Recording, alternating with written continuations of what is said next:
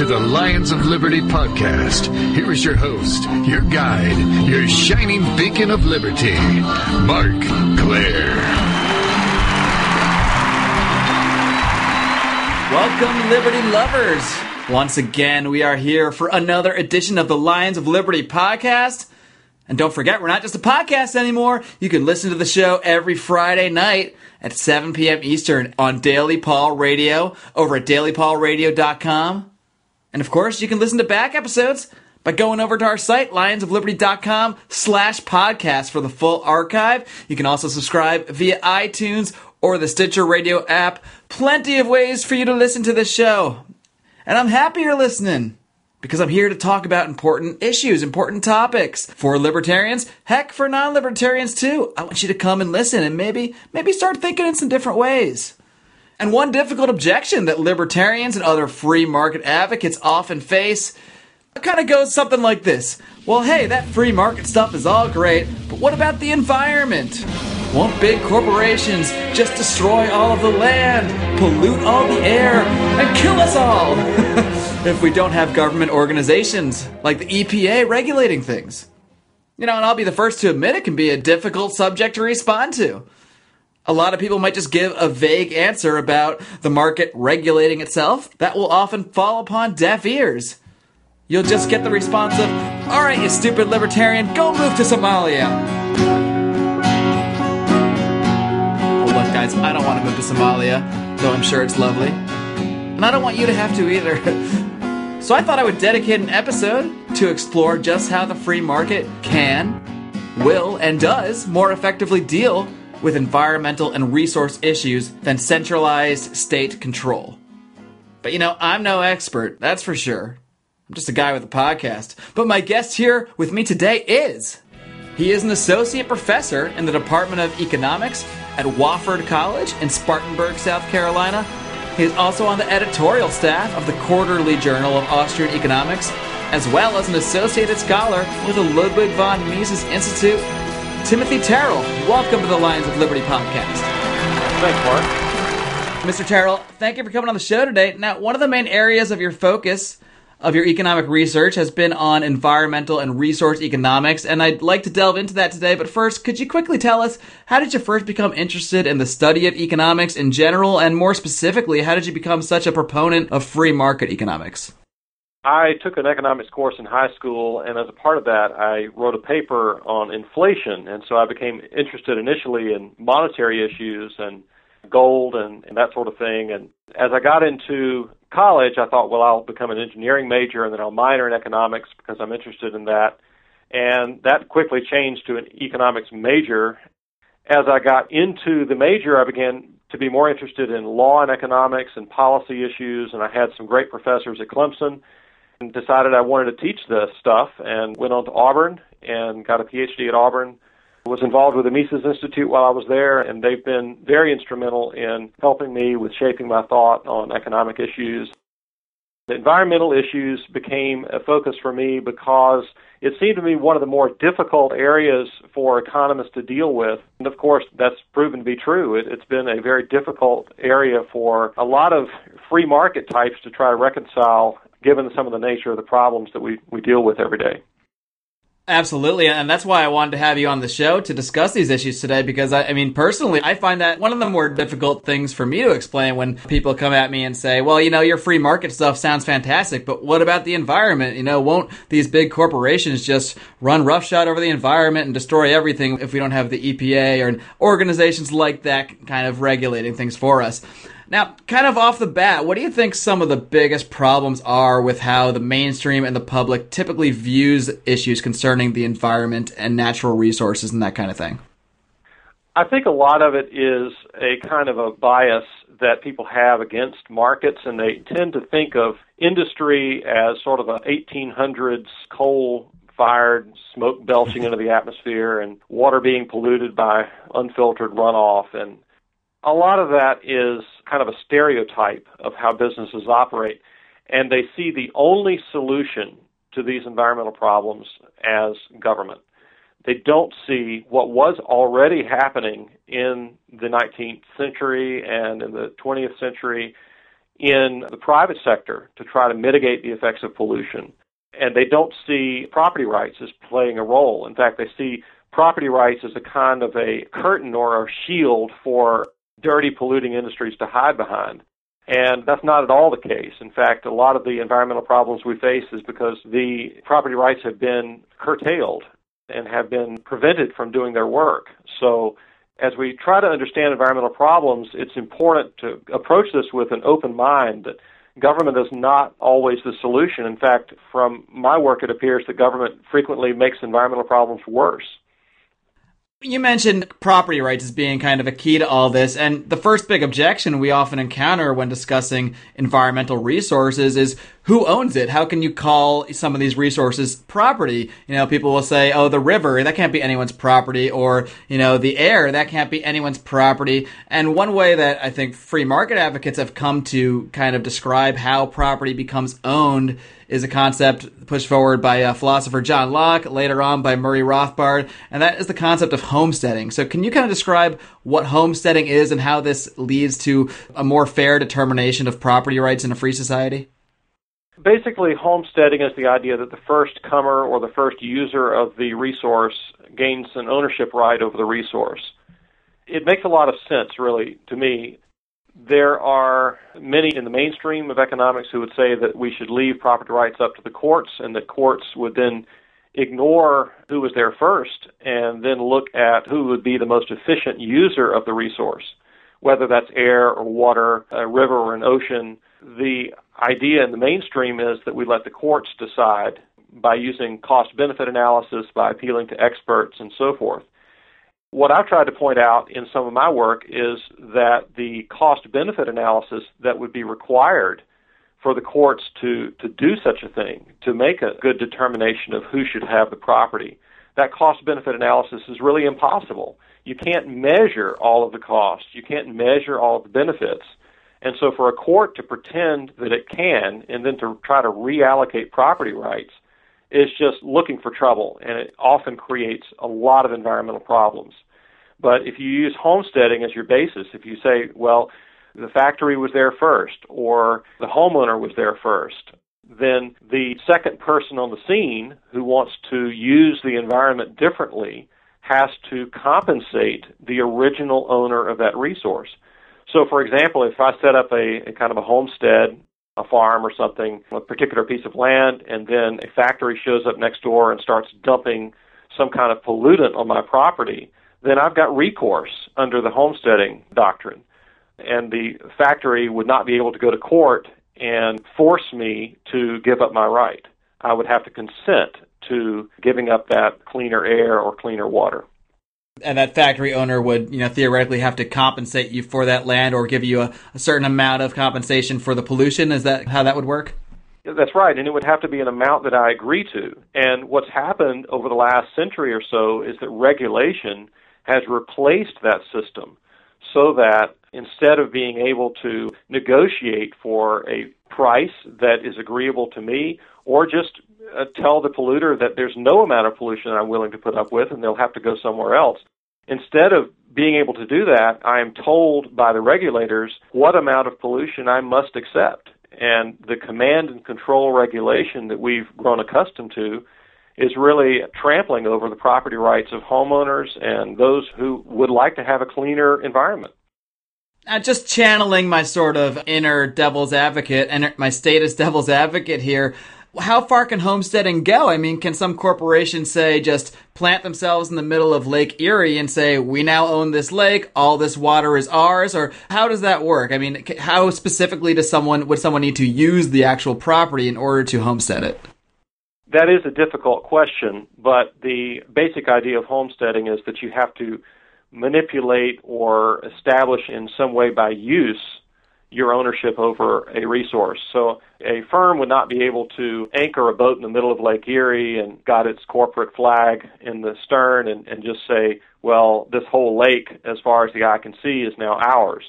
They would have to be able to demonstrate that they've been using that resource, and that's typically not accomplished by simply setting up a flag on a piece of property and claiming the land for a thousand miles in any direction.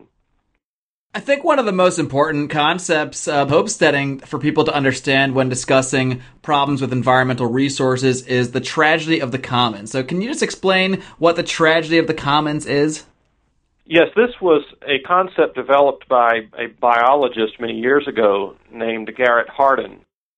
Tragedy of the commons basically says if there is a resource that's unowned, if no one in particular has control over it, then that resource is going to be overused. And I think the original example was of a village common, a grassland that the local villagers would put their cattle out on to graze. If the common belonged to no one in particular, then a villager could put a cow out to graze on the property and receive all of the benefits from the grass their cow ate, but the costs of eating the grass would be dispersed among everyone else.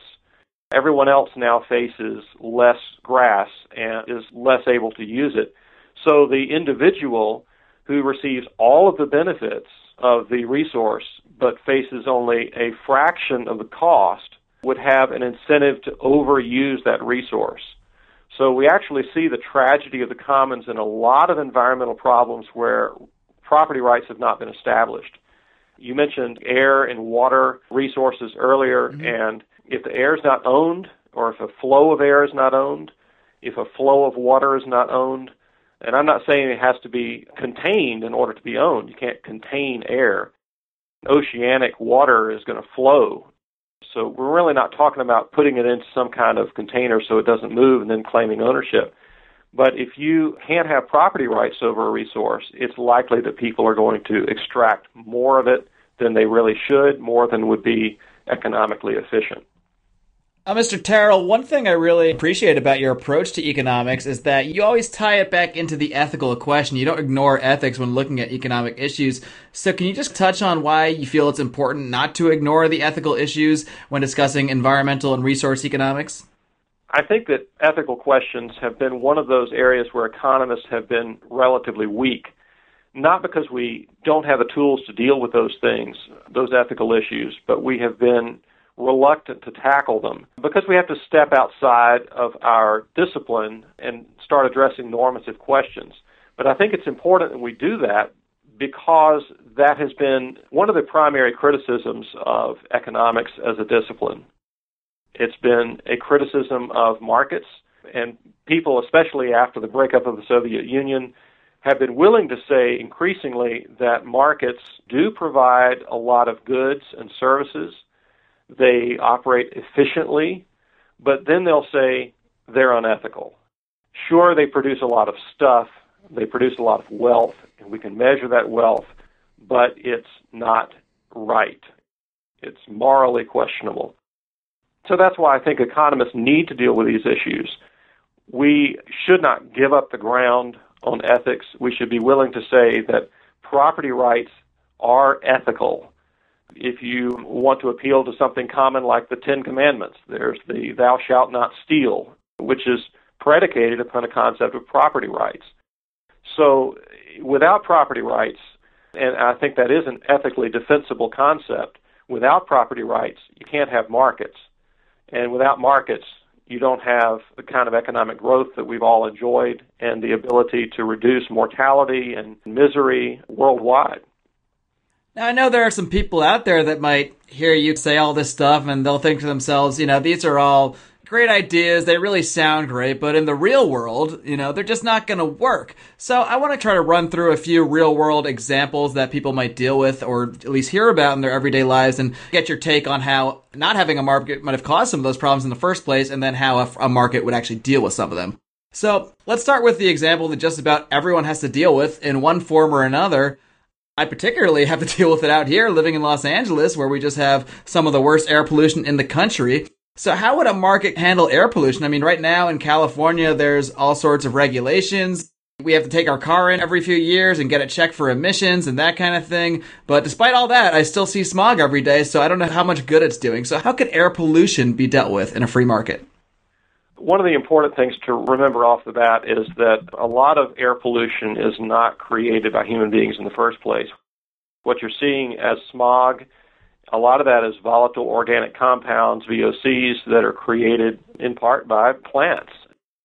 So there are limits on what we can do. Now, I'll grant that a lot of that pollution that you're seeing, and I think the most problematic portions of it, are created by human beings. But dealing with pollution becomes far more difficult when, instead of dealing with a relative handful of point sources of pollution, like a factory, you're dealing with millions of very small polluters. And you can think of cars driving down the road. There's millions of them. Each one is generating a very small amount of pollution. It's not very much individually, but collectively it's enough to do some damage. So people have looked at that kind of problem and they've said, well, without some kind of government oversight regulating how cars are manufactured and requiring environmental control equipment, then there's no way to reduce pollution. And so this is beyond the capacity of the market to handle. And I disagree. I think that there are ways to handle this that are consistent with the market. For example, cars drive and trucks drive along roads, and those roads are governed in a kind of a socialistic manner at this point. They're government-owned, they're government-operated. So what would happen if the roads were owned by private firms? Instead of dealing with millions of car owners as generators of pollution, you're looking at a relative handful of road owners. And it's much easier then to deal with the problem of large numbers in lawsuits. So if you live near a road and there's pollution that's being emitted from that road because of the activity on it, or noise perhaps that comes from the road, then you could file a lawsuit for trespass of a sort. The pollution from the road is floating over into your breathing air, and you would then have an action that you could take against the road owner. But because we insist on having roads, I say we, most of us seem to think that roads can't be owned privately, that that's somehow impossible. I know Walter Block has talked a lot about privatizing roads and how that's not only feasible, but, but highly desirable from a number of different aspects, road safety being one of them. So if we could manage to avoid the kind of road socialism that's given us noise pollution and air pollution, then I think that we would see a more efficient way of handling those kinds of problems without having to resort to the kind of heavy-handed regulation that we're used to. Uh, you mentioned noise coming from the roads there. So let's delve into the concept of noise pollution a little bit more here. Let's say I have a piece of property sort of in the middle of nowhere. It's nice and peaceful. It's out in the woods by a lake. I'm really happy there. And one day uh, a construction site sets up next door and they're just making all sorts of noise. I'm not able to sleep. They're working at crazy hours of the morning and it's totally disrupted my life. Is there any way under kind of a free market system that there would be recourse against, you know, they're not physically harming me maybe, but there is the noise that is harming me in, you know, perceived ways for me anyway. So how could something like that be dealt with? I'm not sure how the courts would handle it or the arbitrators, and incidentally, it could be a private court in these cases. I'm trying not to assume that it's a government court. You could appeal to a court and say, look, anyone would recognize a costly activity going on next door. It's costing me peace and quiet that I've been accustomed to since I moved here. I've sort of homesteaded a right to peace and quiet. That would be very different from, say, me moving into a neighborhood and then getting upset at the neighbor across the street who decides to light off fireworks at midnight on July fourth. He could, I think, coherently argue that he's been doing this every July fourth for the past fifteen years, and so I came to the nuisance. It's not something that started when, when I arrived. He's homesteaded a right to that activity, and he would, I think, have a right to continue that activity. Right, so it's like the difference between, you know, having my peaceful property out there, someone else comes and interrupts it, as opposed to, say, if I bought a house next to L A X and then tried to complain about all the noise from the airplanes. I mean, because L A X is already there, I already am well aware that there are planes flying ahead, so I wouldn't have a reasonable recourse against that, as opposed to basically whoever's there first. It comes back to just with homesteading, whoever's there first grandfathers in those rights. Is that how we see it? Yes, and in fact, Ronald Coase mentions a case like that. I think he came to different conclusions than I would about this case, and I don't agree with it because of the subjectivity of value, but He mentions a case in Britain in, the, I think, the late eighteen hundreds where a woman moved into a factory district and then started to complain about the noise and the pollution. And the court, I think rightly, said to her, look, you knew that this was a factory district when you bought the property for your house, and now you want to show up and complain about it? And they basically dismissed her case because she had not homesteaded rights to peace and quiet. The factories in the area had homesteaded the rights to use the area for their activities first. Let's move on to a couple issues that I am seeing in my daily life, seeing people talk about. Out here in California, we're currently dealing with a big water drought. That's all in the news here, how we're running out of water. Everyone needs to conserve the water. Jerry Brown issued some orders, you know, asking people to only use water on certain days and that kind of thing. Now, we actually published an article about this earlier this week referencing Murray Rothbard's work on water. And a lot of the criticisms we got from there were, oh, great, you just want to hand all the water over to some big corporation. Yeah, then you'll never have a drought, you know, that that kind of objection. So how could water and a resource like that that everyone needs, that's essential to life, how can this be handled on a free market? And how could this ensure that we don't see droughts and, and see shortages of this resource? Well, of course, it won't ensure that you have years where rainfall is diminished and won't ensure that the increased population moving into an area won't put strain on the existing resources. But what a market will do, what it has done already in places where this has been allowed to occur, is to allow transfers of water from where it is relatively plentiful to where it is relatively scarce. California had for many, many years a set of precedents in the courts that groundwater cannot be transferred to areas outside of its basin, out-of-basin transfers. That might have made sense in the past, but it doesn't make a lot of sense now, if it did make sense before. So allowing people who have relatively more water to sell it to those who have relatively less would allow a lot of these water shortages to be mitigated. In fact, I think in California there was a case where there was a water trust set up. It was called a Scott River Water Trust. And they've managed to cut through some of the red tape that has prevented transfers of water from one area to another. And it's a really good case showing that water markets can work, that you can get economic growth, you can get municipal development, you can get water flows for trout and other things that people would like. Agricultural productivity can continue. It's just about a balancing of the existing water. But right now we have what amounts to a kind of a subsidy of water to agricultural users, where municipal users of water are told you're going to be arrested if you water your lawn, or some other kind of draconian regulation.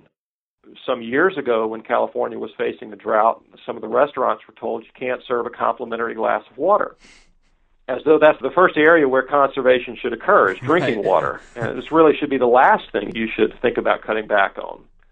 Yeah, so when it comes to water, I guess in a lot of ways, if a free market were just allowed to work, the price of water, wouldn't the price just determine who uses more and who uses less? So if water is becoming more scarce and it becomes more expensive, well, then you don't need to tell homeowners to use less and that kind of thing, because, you know, the price would actually judge how much less or more they're going to use. And whereas a big agricultural company that maybe should be paying more for their water if they're using massive amounts more would just pay that price because they need it to run their business. Does that sound about like how things might work itself out in the market? Yes. In fact, there have been some estimates on if the price goes up by such and such an amount, how much less will people use? And what we've done, in fact, is bypass that process with regulation and preventing water from being sold. So let me give you an example here. This is an older example. It's from Utah. It's mentioned by Terry Anderson over at PERC. And he says there's a central Utah project that would deliver water to farmers, and it would cost about three hundred dollars per acre foot. That's a foot of water over an acre of land. three hundred dollars per acre foot to deliver water to farmers. The acre foot of water is going to produce crops that are worth about thirty dollars. So does it make sense to spend three hundred dollars per acre foot to generate thirty dollars worth of crops? Well, of course not. But the reason that they would do it is that farmers are only having to pay eight dollars per acre foot. So most of those costs of water are being carried by taxpayers or others. They're being passed by government to other entities, and the farm users are enjoying the subsidized water in this particular case. Now, that may not be the case in every area. There may be some areas where farmers are the ones that are paying more and urban users are paying less. But the point is that if you ignore prices, you end up wasting resources, including water resources, growing maybe some water-intensive crop where the water would be better used in urban areas for residences and businesses there. Now, I hate to focus on California where I live, but there's just so much environmental laws and, and that kind of thing that gets passed here. And, and one that a lot of people are talking about recently is that they have banned, at least in Los Angeles where I live, they have banned plastic bags from grocery stores. And I guess this the idea behind this is that there is too much plastic pollution. You know, I don't know where it's going. I don't, I'm not sure how real that problem even is, but let's just, you know, assume that there is an actual problem with too much plastic waste. Can you describe how this perceived problem of too much plastic waste could be taken care of by a free market as opposed to passing laws banning me from even, you know, buying a plastic bag from my local grocery store? It's not clear to me whether the objection is, and I think there are multiple objections. One is, I think that plastic bags are escaping into the ocean and they are causing fish deaths there because fish get strangled in the plastic bags. If the discussion is about landfills, and I think that is part of it. Part of the objection is yeah. that the plastic bags end up in landfills. Well, landfills are difficult to construct and operate because of the regulations that are placed on them.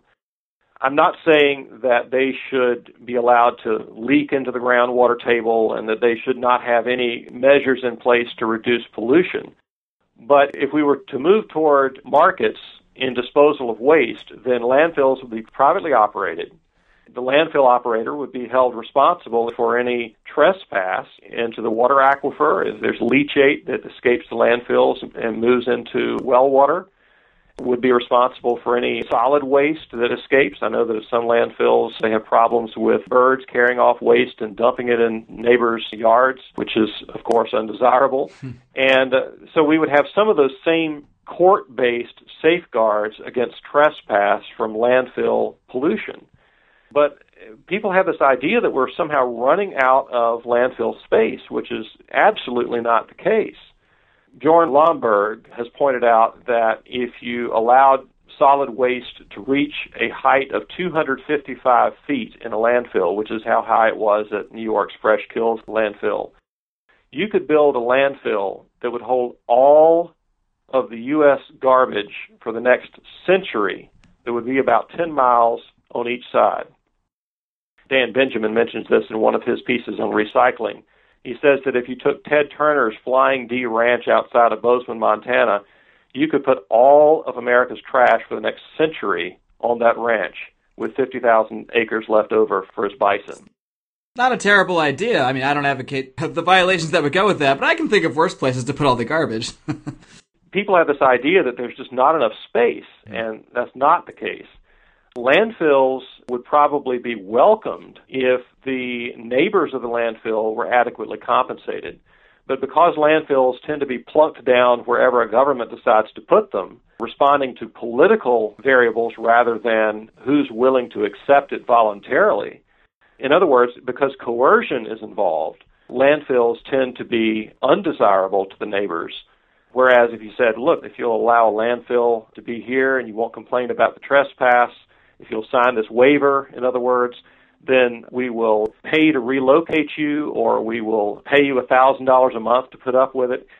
Whatever it takes, if people would accept that and understand that they wouldn't have to, if they did, the acceptance of that deal would indicate that they regard themselves as better off with that arrangement. If people would accept that kind of arrangement voluntarily, then I think that would mitigate a lot of the problems with trying to locate landfills.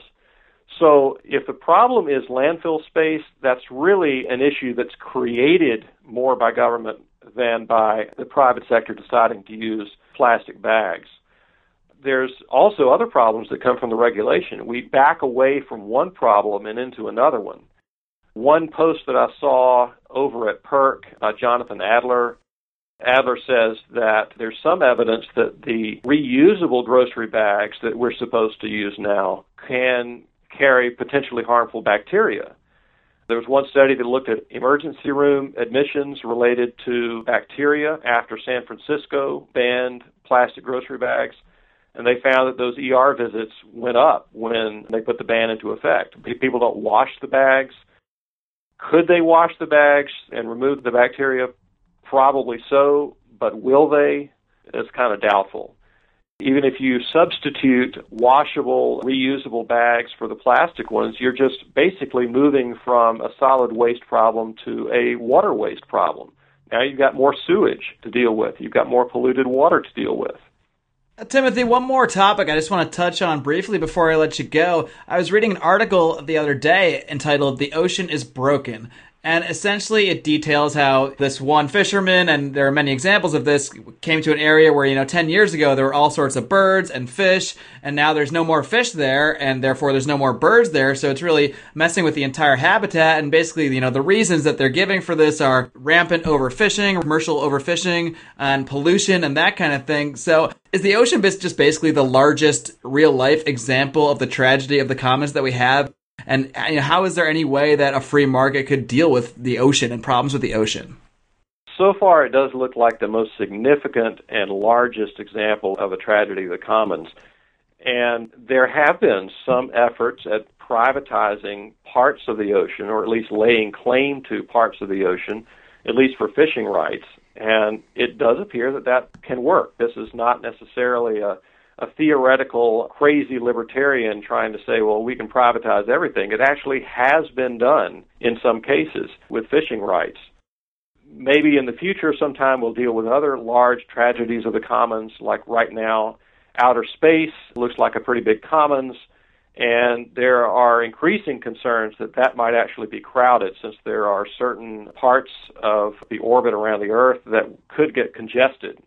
A lot of junk floating around and hitting other satellites and that kind of thing. Certain number of points where you can put objects in orbit where they need to be. But right now, the ocean does appear to be the most significant tragedy of the commons. I'm not suggesting that, that I know what all the solutions to this would be, but you could possibly tag some species. You could establish ownership rights over particular areas where fish tend to congregate. I'm thinking of artificial reefs and natural reefs. Off the coast of South Carolina, where I live, there are several artificial reefs where someone sunk an old ship, and that becomes a congregating point for fishermen. So why can't that be owned by a private firm? Not necessarily a for-profit firm. Why can't that be owned by a private firm and then managed in accord with the interests of those who want to fish? Right, or even environmental groups that want to protect certain species could just lay claim or purchase an area of ocean and say, we are going to use this just to protect an area, you know, that kind of thing. Certainly, and we already have groups that do that kind of thing on land. The Nature Conservancy is one. You can donate money or you can donate land and leave it in trust with the Nature Conservancy, and they will establish easement rights over the land, protect it. And if that's your thing, if you want to protect wilderness land, and you know, I like the outdoors, I like being in the wilderness, I like having a clean environment, I like avoiding air pollution, water pollution. So an approach like that, it seems to me, would be a much more attractive approach than having government seize property, then manage it in whatever way it wants. And some of the worst pollution problems we have are on government-owned property. And government has done some really foolhardy things with the property it does own. For a long time, it had a policy of putting out fires on federally owned forest land, which meant that they built up a lot of litter, flammable litter on the floor of the forest. And then when they did have a fire, it was a real conflagration that would top out in the trees, kill the trees, and be a lot worse than the sort of naturally occurring cycle of fires that we would observe if they simply let fires occur. Now, they may have changed their policy on that in recent years, but it really indicates that government management of the environment is not necessarily a good thing. If we had time, we could talk about the Endangered Species Act and how that's created adverse incentives for property owners to destroy habitat and destroy endangered species rather than protect them. Right, I mean, I think so you mentioned in a speech that once an animal becomes classified as endangered, it actually becomes far more likely that they go extinct. Yes, yes. And the number of animals that get off the endangered species list is very small. For example, in the southeast, there's the red cockaded woodpecker, which is a protected species.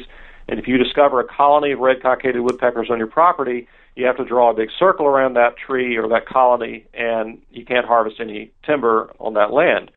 So when somebody discovers a colony, they'll either illegally destroy the colony, which is not what we want to have happen, or they will cut down trees outside of that circle to prevent the species from spreading. So it creates the incentive to destroy habitat and destroy the species rather than rewarding the property owners. Timothy Terrell, thank you so much for joining me today on the Lions of Liberty podcast. It's been a really interesting discussion. And I got to say, until you mentioned it a few minutes ago, I never even thought about doing a podcast about space. So now that you mentioned that, I might have to take you up on it and have you back on sometime to discuss that. Thank you so much again for coming on. Before I let you go, where can everybody find your current writing? And feel free to plug away any other project you got going on. You can go to markets work dot com, and that'll take you to my website, markets work dot com. Great. Timothy Terrell, everybody. Thanks for coming on. Okay. Thanks.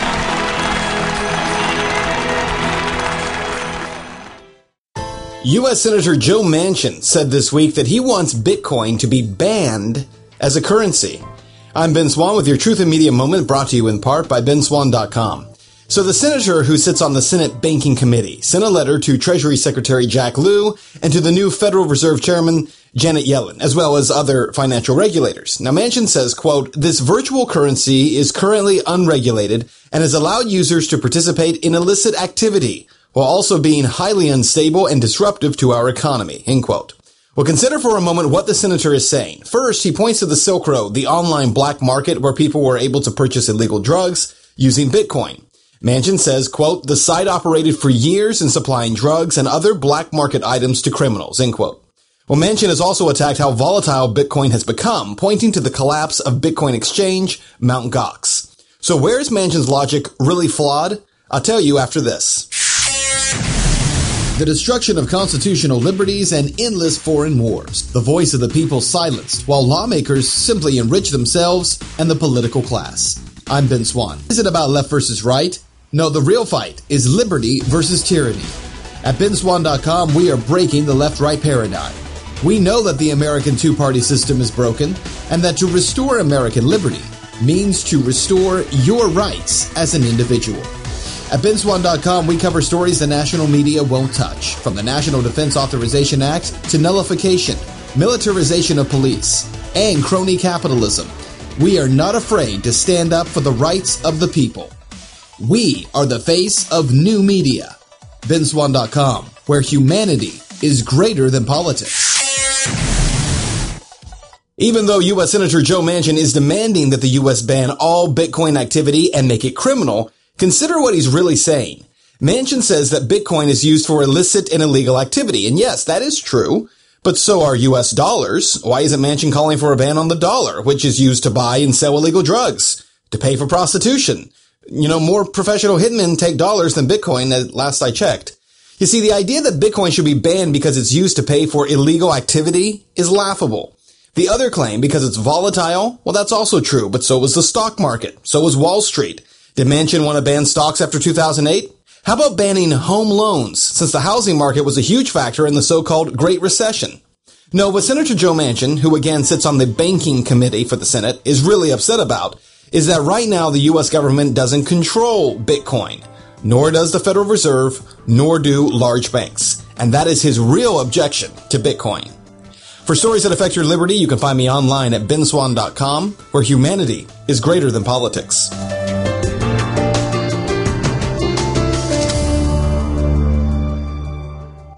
This podcast is a member of the Place to Be Nation family. Visit us at the place to be nation dot com, your pop culture home. Do your kids want to meet the champion of the Constitution? What if there was an illustrated book that introduced libertarianism to you through the story of Ron Paul's amazing life? What if this biography breaks down complex concepts like Austrian economic theory, the dangers of the Federal Reserve, blowback, and a non-interventionist foreign policy? What if I told you this book is real and available? What if I told you that school libraries accept donations? What if you donate a copy to your local school library and give hundreds of youth the opportunity to meet Ron Paul? What if you don't? Who will? Get your copy today at meet ron paul dot com, also available on Amazon. As Ron Paul has said, there can be no revolution without a revolution in education. Visit meet ron paul dot com. Keep the liberty movement moving. This is Glenn Jacobs, and you're listening to the Lions of Liberty podcast. Here is your host, your guide, your shining beacon of liberty, Mark Clare. Well, guys, I hope you found my interview with Mister Terrell as interesting as I did. You know, it's stuff like this that first inspired me to do this podcast. You know, I want to tackle the tough issues, arm people with the knowledge that they need to go and argue for free markets out there. It's the same thing we try to do over at our website, over at lions of liberty dot com, where we strive to advance the ideas of liberty daily.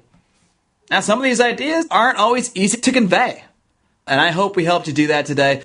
Timothy Terrell's a very interesting guy, and you know, I'm, it's definitely someone I'm going to have back on the show to discuss some of these issues a little further. Now, maybe I'm just a nerd, but the idea of talking about the economics of space exploration for thirty minutes or so sounds amazing to me, so I hope I'll revisit that one someday. And I hope you'll keep revisiting this podcast, revisiting us at Lions of Liberty. Don't forget to find us on social media, facebook.com slash Lions of Liberty, at Lions of Liberty on Twitter. We're on Google Plus. Find us there too. If you keep coming back each and every week, I promise I'll keep producing these podcasts. It's that simple, and I would love your feedback too. You can email me, Mark, M A R C, at lions of liberty dot com, or just post on our social media, post on Facebook, tweet to us, whatever it is. But we want to have you as part of this conversation. That's what this is all about. That's why I do what I do here. So, guys, we hope you'll keep coming back. It's been a blast today. Until next time, live long and live free.